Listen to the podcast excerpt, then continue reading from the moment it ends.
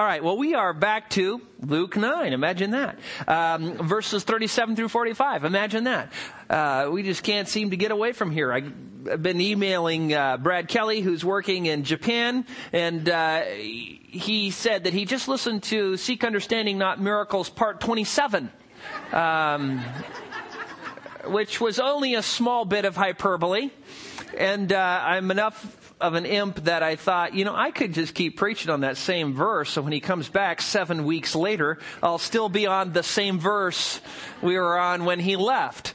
Um, but we're we're moving on um, from that that verse. Anyways, uh, we're in Luke nine thirty seven through forty five, and we're going to actually finish up this section this morning, unless the rapture happens, which is fine with me. As you can see, Christmas is upon us, and there are decorations here. We're starting to sing a little Christmas songs, and I'm sure some of you are decorating and just kind of getting ready, getting invitations, Christmas cards, the um, perpetual Christmas letters, things like that are coming in the mail. And for those of you with children, especially young children, Christmas can be very fun, and if they're really young, about a year old, it can be very funny uh, as well as fun. Uh, you know, the the all the relatives are kind of glad, grandma, grandpa, aunts, and uncles, and uh, are glad that you know your child is, celebrating their first Christmas, and so they just get a ton of presents. You know, you've got your few, and they've got a mountain, and uh, you decide on Christmas morning or whatever to open up the presents, and so you help your young one open up the present, and they love the wrapper. They could care less about the present. They could care less about the other presents. They just want to chew on the wrapper. And uh, that's fine with them. That's fine with them. Uh, but you know, the problem is, is they don't know the difference between the trash and the present. And you know, we're going to encounter the same kind of thing in our in our text today. And this morning, as we look at Luke 9, I, I, uh, I just have to give you some context. I know I don't want to just torment you with this because we've gone over it many times, but it's uh, just so important to remind yourself of the flow of what's happening in the passage. And uh, maybe some here weren't here before. And so let me just remind you of what the context is talking about. Luke chapter 9, towards the end, is talking about Jesus' ministry, the end of what is called his Galilean ministry. He's been ministering in and around the Sea of Galilee or Lake actually of Galilee, the lake of Gennesaret, and um, he is there ministering and doing preaching, teaching, performing miracles, raising the dead, calming the sea, things like that. And uh, Luke has decided in this last portion of chapter 9 to include multiple failures that the disciples had. And it apparently he wants us to know that even though these men have had three years of concentrated training with Jesus, they're still messed up. They still have a lot of problems in their lives and they aren't getting things right. Jesus takes them up on the Mount of Transfiguration to pray. They fall asleep. They finally wake up, you know, when half the show's over. They get to see Jesus in his kingdom glory. They get to see Elijah and Moses. Uh, they hear the voice of God, but they totally miss the whole point of being up there. They, they leave thinking, what was that for? Um, they just don't know. Our text follows on the heels of this. Jesus is coming down the mountain with Peter, James, and John, who are up there with him. The nine were left behind. And while the nine are left behind, a father approaches the nine and says, I have a demon possessed boy. Could you heal him? They try and they can't. This then gives an occasion for the scribes and Pharisees, or it mentions the scribes, to scoff at and get in an argument with him saying, I told you so, Jesus isn't the one, you don't have the power, you know, um, it just gives them opportunity to blaspheme God. And in addition to this, there is this huge multitude a huge multitude, maybe 20,000 people. We don't know. It doesn't give the numbers, but Jesus is at the pinnacle of his popularity. And other times there have been crowds of 15,000. So it's very likely that the, they're even bigger than that. This huge throng of people. And what is interesting is that the nine who are left behind are seeking Jesus. The father of the demon possessed boy is seeking Jesus. The scribes are seeking Jesus to argue with him, and the crowds are seeking Jesus, but they're all seeking Jesus for the wrong reason. Every one of them. Every one of them. And so that is kind of the context of our passage. They're all seeking Jesus for their own selfish reasons. But no one understands that God incarnate, the Messiah of Israel, is standing in front of them. And so that huge deal they're missing. Instead, they want to argue, they want miracles, they want whatever. So that is what's happening. And so follow along as I read Luke 9, 37 through 45. On the next day, when they came down from the mountain, the large crowd met him, and a man from the crowd shouted, saying, Teacher, I beg you to look at my son, for he is my only boy. And a spirit seizes him and suddenly screams, and it throws him into a convulsion with foaming at the mouth. And only with difficulty does it leave him mauling him as it leaves. I begged your disciples to cast it out, and they could not. And Jesus answered and said, You unbelieving and perverted generation, how long shall I be with you and put up with you? Bring your son here. And while he was still approaching, the demon slammed him to the ground, threw him into a convulsion, but Jesus rebuked the unclean spirit and healed the boy and gave him back to his father. And they were all amazed at the greatness of God. But while everyone was marveling at all that he was doing, he said to the disciples, let these words sink into your ears. The son of man is going to be delivered in the hands of men.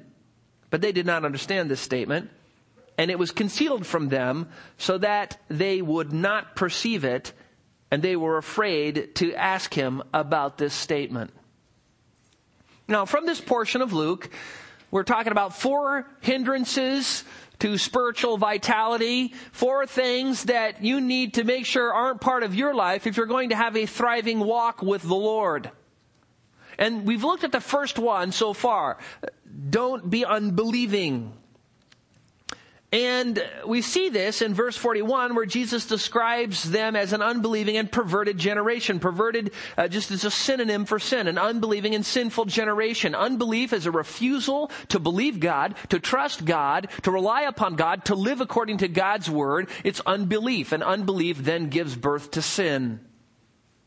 In verse 41, Jesus asked two questions. How long shall I be with you and put up with you? These questions show Jesus' disfavor or human exasperation, not in a sinful way, but his patience seems to be at an end. How long shall I put up with you? And the reason was Jesus was angry was that his disciples, who should have known better, and the father of the demon possessed boy, and the crowds were all unbelieving to a degree some to a complete degree. They were not willing to believe in Jesus, and yet they were asking for blessing. And God does not like to bless those who do not believe in Him. You know, God bless America when the terrorists attack. But then as soon as that goes away, you go back to living for self and Satan. God doesn't like that. And we noted that God does not like to bless those who are living in unbelief, and that He really has to put up with them, both believers and unbelievers, and we saw this before. We noted that God is not indifferent to sin. Christ is not indifferent to sin. He is not only loving and He's not only out there just, you know, tolerating sin and letting us sin all we want and that, you know, He's not going to come back and judge the living and the dead. He's just going to keep putting up with it. No, that is false. And we said, we got a little discussion of the character and nature of Christ and learned that a lot of people get their view of Jesus solely from the Gospels where we see Jesus in his humility. And so Jesus is pictured in the Gospels in a very different way than he was before the Gospels and after the Gospels. Now, he is the King of Kings and the Lord of Lords, the Judge of the living and the dead. That is who he is now and forevermore will be. He is not passive and he is not allowing men to attack him and crucify him and blaspheme him. forever. He will judge sinners. Hence, we must not derive perceptions of Jesus only from the picture of him in humility. So that was kind of what we looked at so far under point one. Now we come to point two. Don't seek miracles without seeking understanding. There is a large crowd present. The father of the demon possessed boy shouts out, Please, look at my son. He's demon possessed. I asked your disciples. They couldn't do it. Jesus then condemns the whole generation. You unbelieving and perverted generation, how long shall I be with you? How long shall I put up with you? And then he says this, at the end of verse 41, look there where Jesus says, bring your son here. And while he was still approaching, the demon slammed him to the ground and threw him into convulsion. Everyone is watching. The demon realizes his prize is going to be taken away. And so he throws the boy to the ground. Mark adds in Mark 9 20 that the boy began rolling around the ground and foaming at the mouth. The demon, seeing that his prize is going to be taken away from him, tries to kill the boy, do whatever he can to just destroy the, the, the young man. Mark adds quite a bit of additional information it tells us that Jesus then asked the Father, how long has this been happening to him? And he said, from childhood, and it is often thrown into both the fire and the water to destroy him. And here we learn two things. One, that the demon had entered this boy at childhood, and two, that the demon had constantly tried to kill the boy. And we also see here the malice and hatred that demons have for Christ. This demon is doing what Jesus wants. We'll see that in a second. When Jesus says, get out, the demon's going to obey completely. But the demon doesn't like it. Yes, the demon has to submit to Christ, but the demon hates Christ nonetheless. Also notice that when Jesus gives the demon the command, the demon obeys, compelled by God's divine will. There is this false perception that we have mostly from Hollywood and the media that, you know, it's kind of God's here and Satan's here and they're kind of equal powers and they're battling it out, you know, tooth and nail, hammer and tong, trying to gain supremacy over one another. Not even close. Satan is like an amoeba that has decided to attack and snuff out the sun. It's not even a possibility. There's not even a comparison. God is infinite in power and might. Satan is just this infinitesimal creature that he has created. Compared to us, yes, he's powerful. Compared to God, he's dust. God could just speak him out of existence. There is no balance of power. There is an all sovereign God who, for his own good purposes, has allowed Satan to continue for a time.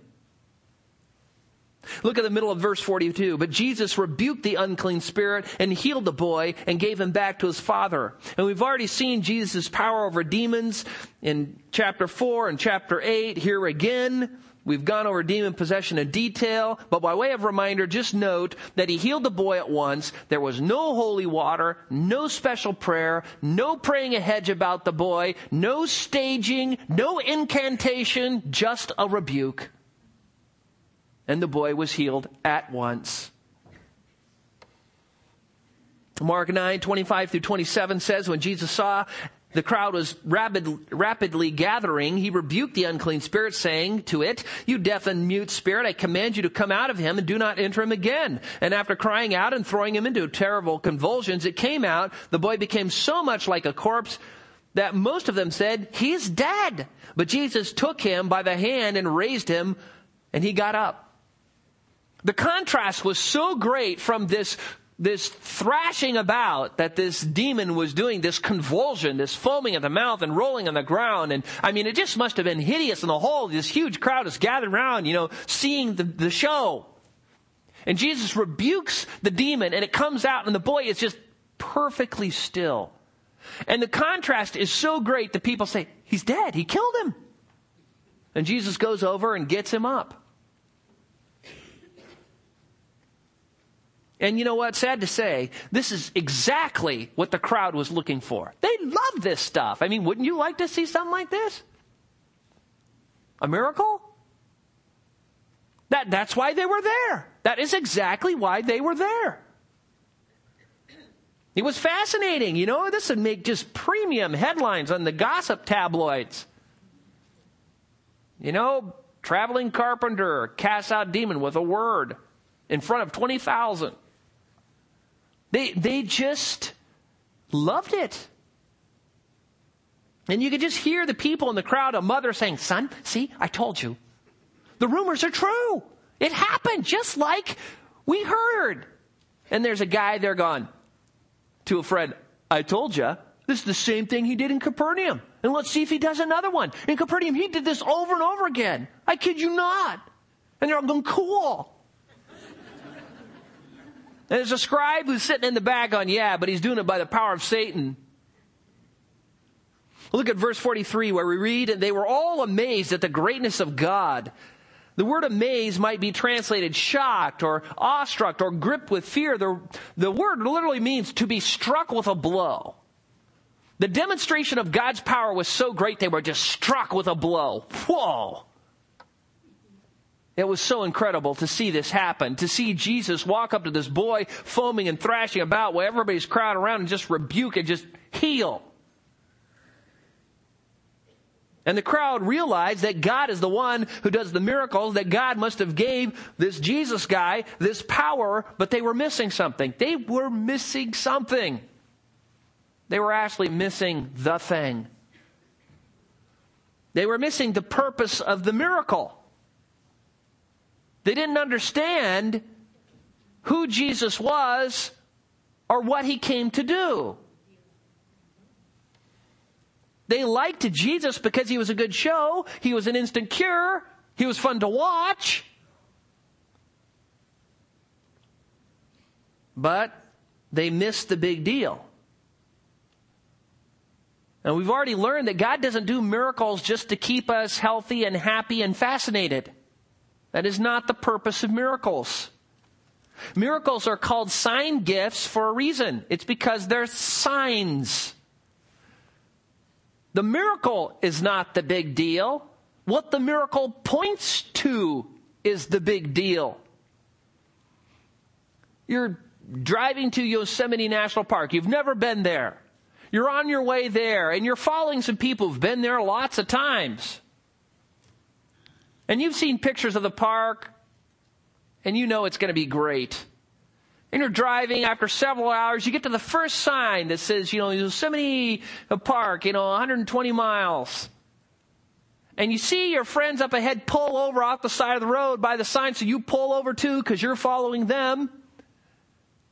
And they hop out of their car and they go, We're here! oh, it's wonderful! Mabel, get the camera! And they start taking pictures of the sign and they're all excited. Get out the tent. I mean, what would you be thinking? Hey, this is the park. This is the sign that tells us how to get to the park. This isn't the big deal. The park's the big deal. And this is exactly what is happening in our text. The crowd's amazed. Wow! Did you see that sign? and they're all excited about it. They're missing the big deal. God in human flesh is standing in front of them. The Messiah is in front of them, and they don't even realize it. Turn over to Matthew chapter 12. Matthew chapter 12. The Pharisees who are all bent out of shape in the context here because Jesus and his disciples walked through a field, picked some heads of grain, rolled it, and ate it, which was lawful to do even on the Sabbath. They had forgotten that. They're all bent out of shape. Jesus gives an example of David who feeds his men with the showbread, which it was unlawful for David to eat. He also gives another example that the priests serve in the temple on the Sabbath and do work in the temple. And then he says this in verse 6 Something greater than the temple is here. Now, to make a statement like that to the Jews back then, that was huge. The temple was everything. You know, Solomon um, built the first one, then it kind of, you know, was it was destroyed and pilfered over the years and been burnt down by Nebuchadnezzar, and then it was rebuilt, and then it was really rebuilt over many years by Herod the Great. And so at this point, it was magnificent. And Jesus says, something greater than the temple is here. And look at verse 38 of chapter 12, Matthew. Where we read, Then some of the scribes and Pharisees said to him, Teacher, we want to see a sign from you. See, this is what the Jews are into. Remember Paul says that in Corinthians 2? Jews ask for a sign. They want to see a sign. We want to see a sign. But he answered and said to them, An evil and adulterous generation craves for a sign. So they're looking for a sign. But then notice what Jesus says. What are they going to get? Verse 39, and yet no sign will be given them but the sign of Jonah the prophet. For just as Jonah was three days and three nights in the belly of the sea monster, so will the Son of Man be three days and three nights in the heart of the earth. Of course, they aren't going to get this sign for a little while, the death and resurrection of Christ, but they are totally confused. Like, what? Verse 41, the men of Nineveh will stand up in this generation at the judgment and will condemn it because they repented at the preaching of Jonah. Behold, something greater than Jonah is here. Jonah, of course, being one man who led the entire city of Nineveh to repentance, was God's instrument. One guy, mass revival. Something greater than Jonah is here. Look at verse 42. The queen of the south, this is the queen of Sheba who came to see Solomon and his wisdom. The queen of the south will rise up with this generation at judgment and will condemn it because she came from the ends of the earth to hear the wisdom of Solomon, of course, who was the wisest man who ever lived. And behold, something greater than Solomon is here. Notice what's happening here. Jesus is doing miracles. Jesus is telling them about great things and says, the temple, Impressive. Something better in the temple. Jonah, incredible prophet. Something greater than Jonah. Solomon, super wise, super rich. Something greater. I mean, who's richer than Solomon? I mean, what, what single prophet has led that many people to the Lord in one fell swoop? What structure in Israel was greater than the temple? There wasn't any. Those were all the pinnacle examples. And Jesus says something greater than, something greater than, something greater than. Why? Because they were all excited about the wrapping. They were excited about the sign pointing to the park, but they were missing the park. They just weren't getting it. J. Vernon McGee, in his down to earth way, said it's like the person who finds a large sack of money in their front yard, dumps out the money, and gets excited about the sack. and that's how it is. That's how it is in churches today, especially in charismatic churches who are all psyched about the sign, but they don't get what the sign is for. Signs have a purpose, and it's not just to make us happy and healthy and excited and entertained. Signs point to something. And the, what they point to is Jesus. Jesus. But many are not satisfied with Jesus. They want an experience. They want a feeling. They want a sign. They want a miracle. They want a dream. They want a vision or epiphany or whatever. They're looking for some sort of religious zap to, uh, yeah. But man, you know, once you get to the park and you see Half Dome and you see those incredible waterfalls, are you thinking, man, I wish I could be back there by that first sign that. Is that what you're thinking? Somebody gives you an incredible present, go, wow, that wrapper was great. yeah, that sack that money was in, look at it the cotton is so coarse. And listen, once the New Testament was complete, then the purpose of the sign gifts came to an end because now we have the Word of God. And we've looked at this over and over again. I'm not even going to go there. But in 2 Peter chapter 1, it says in verses 16 through 18, Peter's talking about, and we were eyewitnesses of his majesty when we went up to the mountain and we heard that utterance, you know, the voice of God. They saw Moses and Elijah and Jesus transformed in his glory. And after they get all of that, they're just amazed. They're amazed. And then Peter says, but we have the more sure word of God to which you do well to pay attention.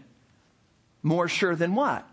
Than the greatest experience that Peter ever had. You see, you can, you can have an experience.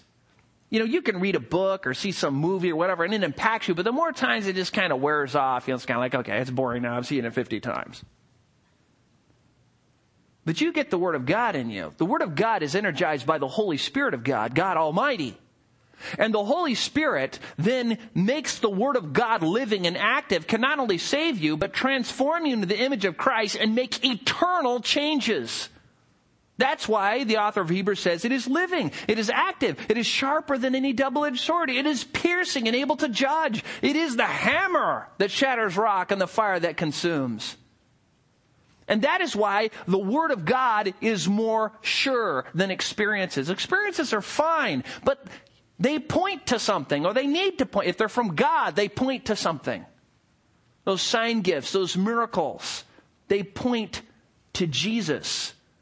And once you have Jesus, then who cares about the wrapper? Turn over to Luke chapter 10 verse 17. This, this illustrates this perfectly. You know, we often pray for miracles. We ask God maybe to save somebody or heal somebody or, you know, fix some terrible situation in somebody's life, and this is fine. And sometimes God does the thing we want. You know, He does it, and we're just like, oh, praise God. It is so cool. God is so good. And we're blessing God and we're praising God as He gave us what we hoped He would or somebody else what we hoped He'd give them. You know, somebody gets saved or whatever. And this is like way cool. But in this context here in Luke 10, 17 through 20, Jesus gave the 70 disciples power to cast out demons and heal the sick, just like he previously did the 12. So he first did the 12 and now he does this bigger group. The 70, verse 17 says, returned with joy saying, Lord, even the demons are subject to us in your name. And he said to them, I was watching Satan fall from heaven like lightning. Behold, I've given you authority to tread on serpents and scorpions and over all the power of the enemy and nothing will injure you. Basically, Jesus is saying this, man, I have covered you with heavenly Kevlar. You, you are bulletproof. But then notice what he says in verse 20. Nevertheless, do not rejoice in this. When I give you a gift, when I give you a miraculous gift, and when you yourself are able to do miracles, don't rejoice in this. Really? Yeah. But rejoice that your names are recorded in heaven. That is the big deal. Do you see that? That is the big deal. Not miraculous gifts, not power over demons, but being saved from hellfire. That is the big deal. And don't miss the purpose of signs and wonders and get all excited about the present, the rapture, the wrapper, the sign, the rapture is one too, but you know what? When you get to heaven, you aren't going to be all excited that you got raptured. You're going to be excited you're in heaven with Jesus. So, don't seek miracles and miss the understanding. That's what's going on in the text. Thirdly, don't be hard hearted to the truth. Look at verse 43. But while everyone was marveling at all that he was doing, he said to his disciples, Let these words sink into your ears. And Jesus' statement here is not to the whole crowd, it's to the disciples, and it's emphatic, which means let, let these words sink into your ears each individually.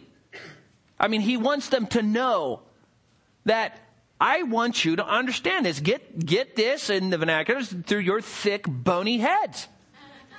I want you to understand this. I want you to know this.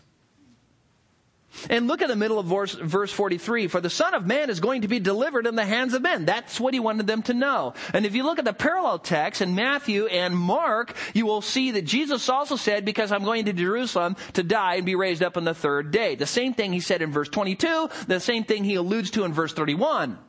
So three times in a very near proximity, he keeps telling them, I'm gonna die, I'm gonna die, I'm gonna die and be raised up at the third day. It's going to happen in Jerusalem. I'm going to be delivered in the hands of men. Now, Jesus wants them to know his death is imminent. And you have to ask yourself why. Well, I think the reason he's doing this is because, guys, get your act together. I am going to die. And so it's time to get with it, you know, and start doing what you've been learning. However, look at verse 45, but they did not understand this statement. Matthew adds in Matthew 17, 23 that they were deeply grieved but did not understand this statement. And this is very interesting that Matthew added that. They were grieved. Why were they grieved if they didn't understand it? I ask myself that.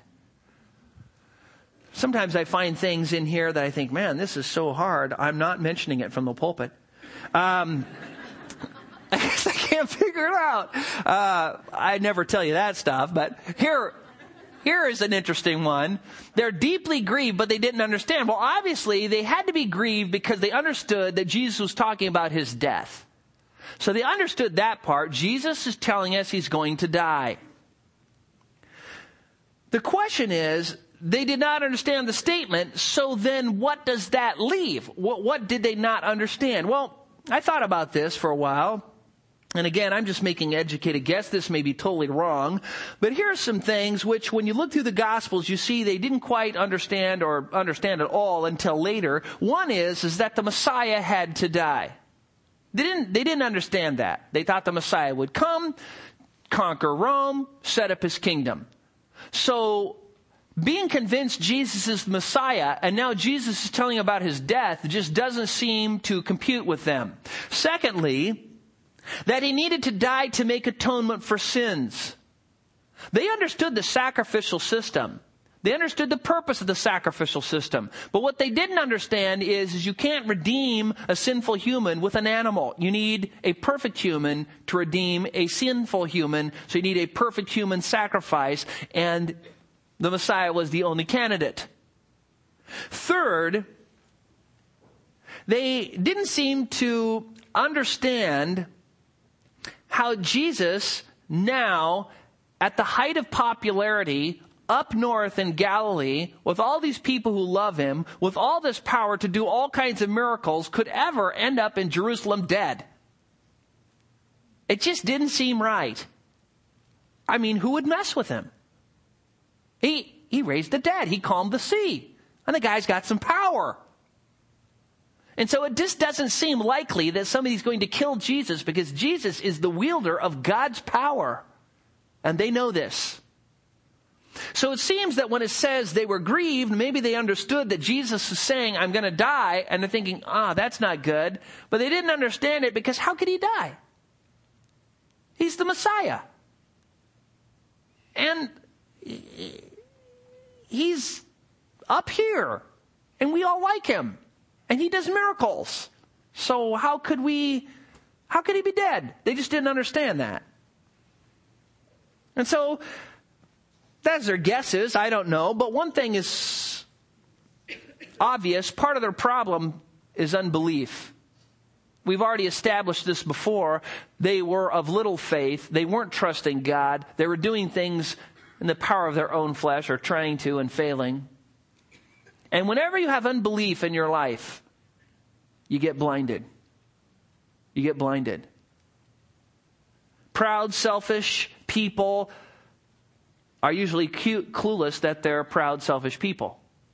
You know, the pride is that disease that everyone sees but the person who has it. And you just don't quite understand that. You're blind. That is why when Jesus um, talks to the religious leaders, I mean, they're religious leaders and they have studied the scriptures, you know, and they have been in the temple and they've been trained by the great rabbis. And here's this carpenter from Nazareth trying to tell them about the word of God, and they didn't want to learn from Jesus. And their pride blinded them, and that's why Jesus refers to them as blind guides the blinds, and you blind, and you hypocrite. He constantly talks about them as being blind because their sin blinded them from the truth. Now, if you look at the middle of verse 45, we read, and it was concealed from them so that they would not perceive it. And this takes it to a whole different level. Yes, I think partially it was their fault, uh, being unbelieving and not trusting God and not praying and being selfish, having selfish motives. But here we learn that the truth was concealed from them so that they would not perceive it. Now, there's really only about two candidates that this could fall into. One would be Satan, who would blind all of them from the truth so that they couldn't perceive it. But that is an unlikely candidate. It is true that Satan, we know from Paul, blinds the minds of unbelievers so that they don't understand the light of the gospel so as to be saved. But Jesus is talking to his disciples now. So the only other candidate is God. But this is interesting.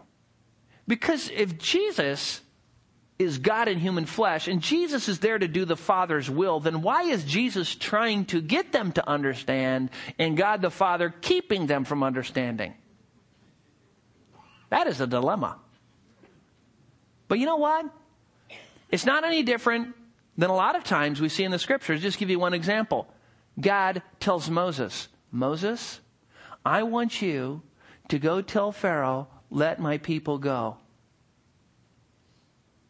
And so God sends Moses, Moses tells Pharaoh, and then God hardens Pharaoh's heart. So he won't let him go. Why? Well, Exodus 9:17 tells us why, but indeed for this reason I have allowed you to remain in order to show you my power, in order to proclaim my name through the whole, through all the earth. And here he's talking to Pharaoh through Moses and just saying, hey, listen, the only reason you are existing and the only reason I haven't wiped you out and cut off you and all your people from the face of the earth is I want to show you how bad I am. And I want my power and my name to be proclaimed through the whole earth. So God has a purpose. God has a purpose sometimes in telling one person to do one thing and another person to do another thing, which apparently in our mind contradicts. But no, He wants this to happen or to bring about some other result. Now, we look at this, and this whole idea of understanding the truth. Do you remember what we learned that what what that was called when when you tell somebody the the gospel or somebody reads the Bible, there's a doctrine that relates to them understanding the truth. And you remember what that is? It's called illumination. God turning on the light switch. Well, this is like reverse illumination. God makes sure the switch is off and keeps it off so that they could not perceive the truth. He turns off the switch. They heard the words, they just couldn't figure out what it was meant because it was kept from them. And this right here reveals the sovereignty of God over the situation, doesn't it? That God is in total control. Total control. Listen, if God wants you to understand something, you are going to understand something. And if He doesn't want you to understand something, that's it. You will not understand. And this whole idea of God's sovereignty and His total control over men's understanding and, and their knowledge of His Word is very comforting if you understand it and apply it. Now, let me just explain how. And just one example. You know, you you have an opportunity to share the gospel with somebody, maybe a coworker or neighbor or something, and the person seems kind of interested. And they, you know, maybe you're sitting down for lunch and they say, "Hey, I know you go to church. Tell me, how does somebody become a Christian? You're just thinking, whoa, there you are, right in the middle of your bologna sandwich. And the person is asking you, how, how, how can, how does a person become a Christian? And you just think, whoa, your heart starts racing, your car- carotid arteries thumping. And so you start telling them, well, God is a holy God, and He must punish sin, and men are sinners, and you're quoting different verses to them, and fragments of verses, and you kind of take them through the whole process, and you're defining all the key terms. You're trying to give them good examples. You just spend, you know, an hour and a half um, trying to tell them all about the gospel and lead them to the Lord. And at the end, you think, so do you want to become a Christian? No. and you're thinking, what was that? You know, ah, and they don't want to give their life to Christ. They don't want to follow Christ. And then what happens? Well, if you don't understand that God's sovereign over the situation, you leave and you start torturing yourself in the rack of your own griefs, saying, Oh, I should have I should have told him that other verse. I should have used that other illustration. You know, maybe I, I pressed him too hard. Maybe I didn't press him hard enough. Uh, you know, maybe I was just, maybe I should go, maybe I should go back. Uh, you know, and you just start double guessing and triple guessing and, oh Lord, forgive me. I know I was so shoddy. I should study my Bible more. And then, and the whole time you're really acting like if you would have done it right, you could have saved them. But you'll never save anybody you will never give anybody illumination. That is something the Holy Spirit does. It's your job to make sure they have the truth of the gospel in a clear, understandable way. And you know what? From testimonies, you discover bad presentations have saved a lot of people. People have come to Christ by reading verses all by themselves and tracts when no one's around and just reading the Bible. Why? Because the power to save somebody is in the Word of God. It is the more sure Word. We're just the delivery boy. I use the example of dynamite, you know. This, this has got, the Word of God has the power, just deliver the goods. And then God, when He wants, hits the plunger. You know, somebody said the Word of God is like a lion. You just let it out of the cage, it takes care of your, itself. You know, say, now, Mr. Lion, don't let anybody beat up on you. No, the lion knows how to take care of itself. And so when you understand God's sovereignty over the situation, it just helps you relax because you realize, you know, God's going to do what he's going to do. And don't ever take upon yourself what God says is his responsibility. It's your responsibility to share the truth. It's God's responsibility to do something with it unto salvation. God commands you to repent of your sins and place your faith in Jesus Christ. God says, if you confess with your mouth Jesus is Lord and believe in your heart that God raised him from the dead, you will be saved. That's what you do. Those commands are not directed at God. The Word of God says, as many as received him, to them he gave the right to become children of God, even to those who believe in his name. You know, whosoever believes in him will not perish but have eternal life. Whoever wills, you know, it just says over and over again. And those statements aren't directed to God, they're directed to us, to sinners.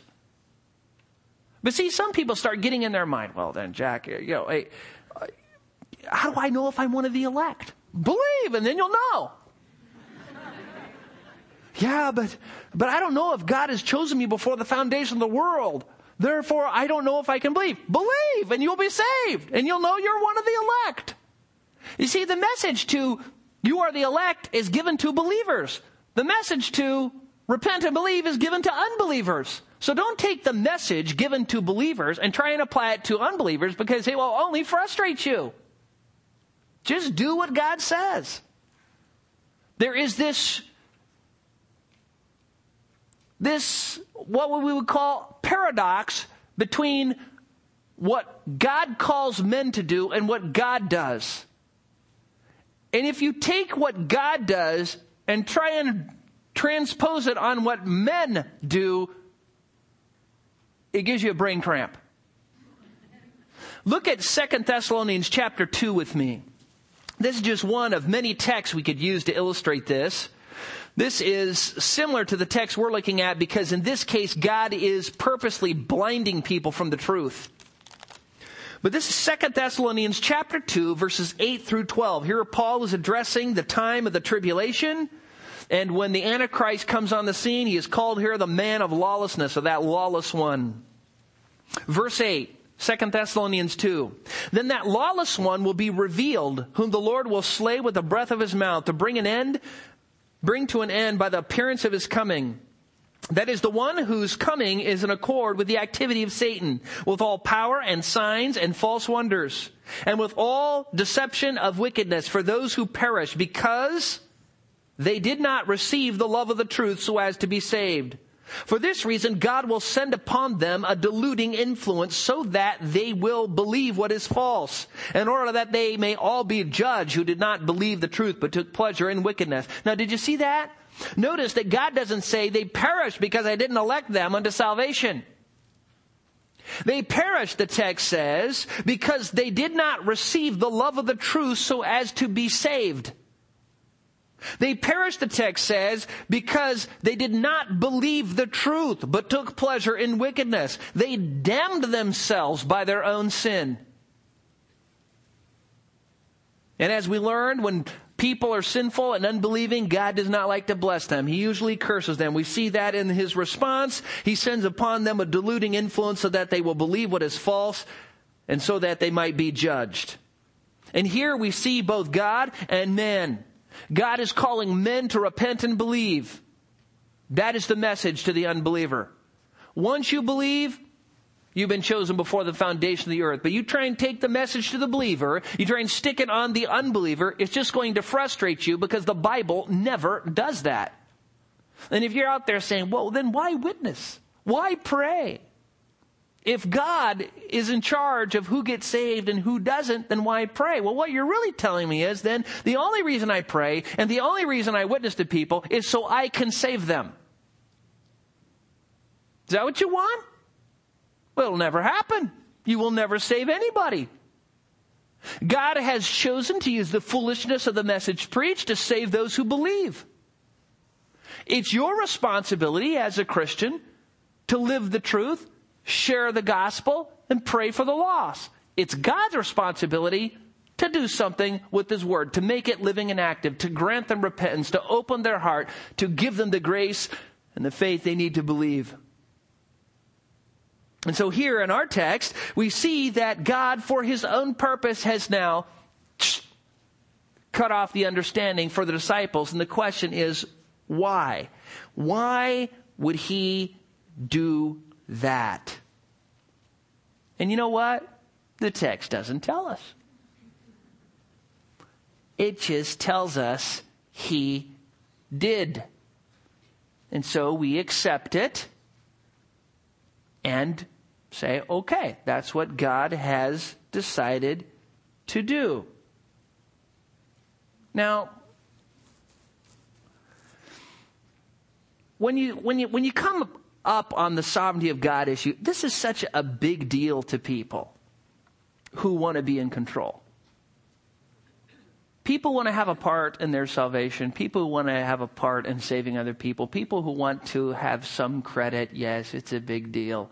But when you realize you're a sinner and you deserve hell and that you can do nothing to save yourself, then you're fine with God being sovereign. I mean, you, you fall over a huge ocean liner, a hundred feet into the water. If the fall doesn't kill you, by the time you get to the surface, it's gone by if it doesn't chew you up in the turbulence of the prop. And they somebody notices that you fall off. They finally get the ship stopped two miles away. And they throw over a little boat and they drive back and they fish you out of the water. And do you tell people, man, I fell off the side, but I saved myself? The ship came along and I grabbed on to the life ring. And I crawled up in my own power, and if it wasn't for me, I would have been lost. That is so absurd. But in our case, it's even worse than that because we're dead in our trespasses and sins. It's like you're dead and unconscious floating in the water, and they grab you and then revive you and then bring you back to the ship. That's the picture. Now we're fine with that. And so you keep in your mind what's your responsibility and you keep let God be God and do what he's going to do. And it's very comforting and helps you not to be anxious or fret or worry. You just do what you're supposed to do and let God be God. Fourth, don't be afraid to ask for help. Look at verse 45, the very end. They were afraid to ask him about this statement. Notice they understood Jesus was talking about his death most likely, but they were afraid. Afraid of what? Well, probably afraid of the answer. you know, these guys had left everything to follow Jesus. I mean, they had committed business suicide by siding with Jesus against the Jews. And here Jesus is, he's walking around the country. They've been following him for years. They, they rely, they subsist off of Jesus. They've cut all ties with home and made tons of enemies. And now Jesus said, I'm going to die. Ache! That scares them. So they don't want to know the answer. But listen, people, God doesn't want you to be scared of the truth. Never be scared of the truth. Satan loves you to be scared of the truth. Satan would love you to be, maintain ignorance and be in the dark, not have any discernment or a clear understanding of an issue. God never wants that. You know, and sometimes the truth hurts, granted. You know, somebody sees some sin in your life, comes and rebukes you or confronts you. That's not fun. But you know, it's good. it's good to know that, okay, it's out now. Because a lot of times we're blind. It's painful to know there is a hell.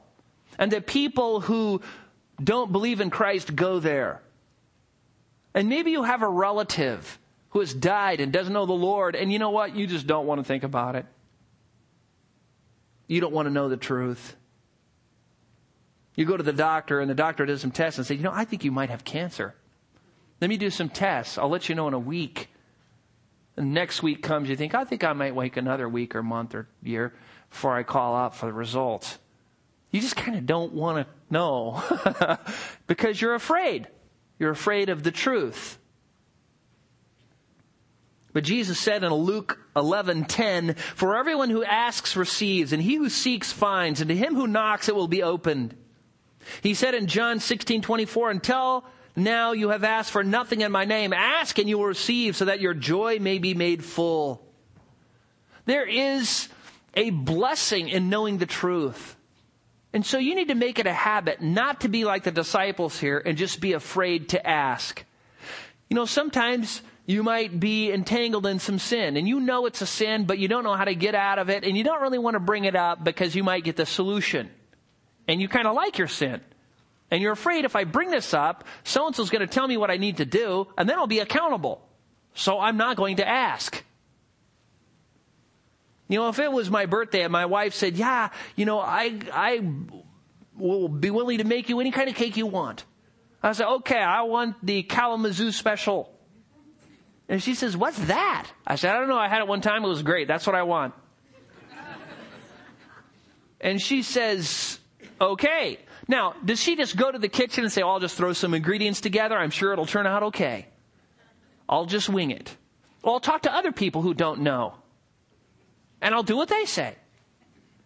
No, that's not what she does. She gets out her cookbooks or gets on the internet, she finds the recipe and then makes it like she's supposed to. That gets the product out there. Well, in the same way, when you have a problem in your life, when you have a trial, when you have an issue, when you have whatever in your life and you need help, what do you do? You go talk to the people who don't know, get on the internet and look up what worldly wise man has to say. You know, a lot of people, they come to me with problems and I say, well, so what have you, what do you know about the scriptures? Well, I don't know anything. What studies have you done to try and find the solution, the recipe to your problem? I haven't done any. Man, that is the first place you go. Go to the wonderful counselor, mighty God, eternal Father, Prince of Peace. Go to the Word and get the answers, the recipe to your problem. That's where it is. It's in the book, which gives us everything pertaining to life and godliness. And somebody says, well, Jack, I, listen, I'm not really a Bible thumper. You need to be. You know, just a faithful reading of the Bible will fix more problems you didn't even know you ever had. I mean, you just read the Bible, it shows you your problem and then fixes you of them. But let's just say, okay, so you haven't been reading your Bible, you don't know the book that well, you don't really know what to do, and you don't know what to look, where to look. So what do you do? Go ask unbelievers? Go look on the internet? No. You go to somebody who can show you how to use the cookbook. Any elder, any pastor, any mature believer can show you how to say, you know, there's the book of topical index back here.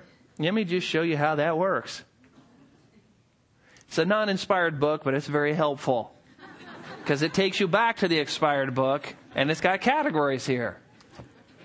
There are so many resources out there to help you get biblical solutions to your problems. That's where you need to go first. Ask and you will receive. God isn't going to go, well, this person's really searching hard for answers in my word, but I'm not going to show them.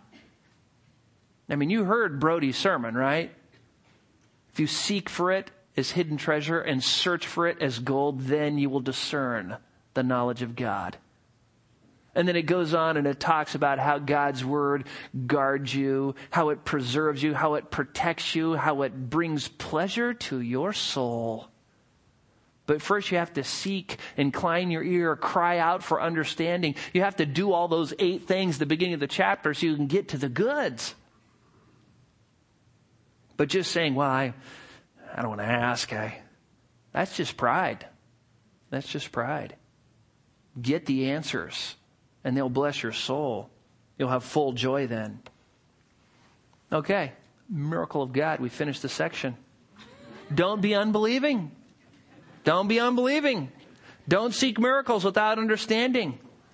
Don't be hard hearted to the truth. Don't be afraid to ask questions because these things will hinder your walk with the Lord. Let's pray. Father, we thank you. We are so grateful for this section. What great truths are here. Way, way deep with truth. Father, we are so blessed to know you, to know that you are a God who is in control, that you are sovereign, and we rejoice that our names are written in the book of life. Father, that we have every spiritual blessing in the heavenly places in Christ, that you became a man in the person of your Son. And Father, Jesus died on the cross after living a perfect life and gave himself to be our substitute that through faith in him we might receive the free gift of eternal life. That is the big deal. To believe upon you and be saved. Father, I just pray that, that if there's anybody here who hasn't done that right now in the, their own heart as they have their heads bowed, they would cry out to you. They would confess their sins. They would admit they're a sinner, that they would admit that they need salvation. And Father, that they would seek you with their whole heart that they would believe in the Lord Jesus Christ, that He is who He said He is, the Son of Man and the Son of God, who lived that perfect life, died and rose again, and that in believing in that, they would receive the free gift of eternal life, and that you would change them, and they would have the present. They would have the park. They would have the money. They would have you. And Father, we just pray that you would cause that to happen. And Father, help us to be faithful, to live your truth and share your truth with others, knowing that you are pleased to use us to bring others to you. And we pray this in Christ's name. Amen.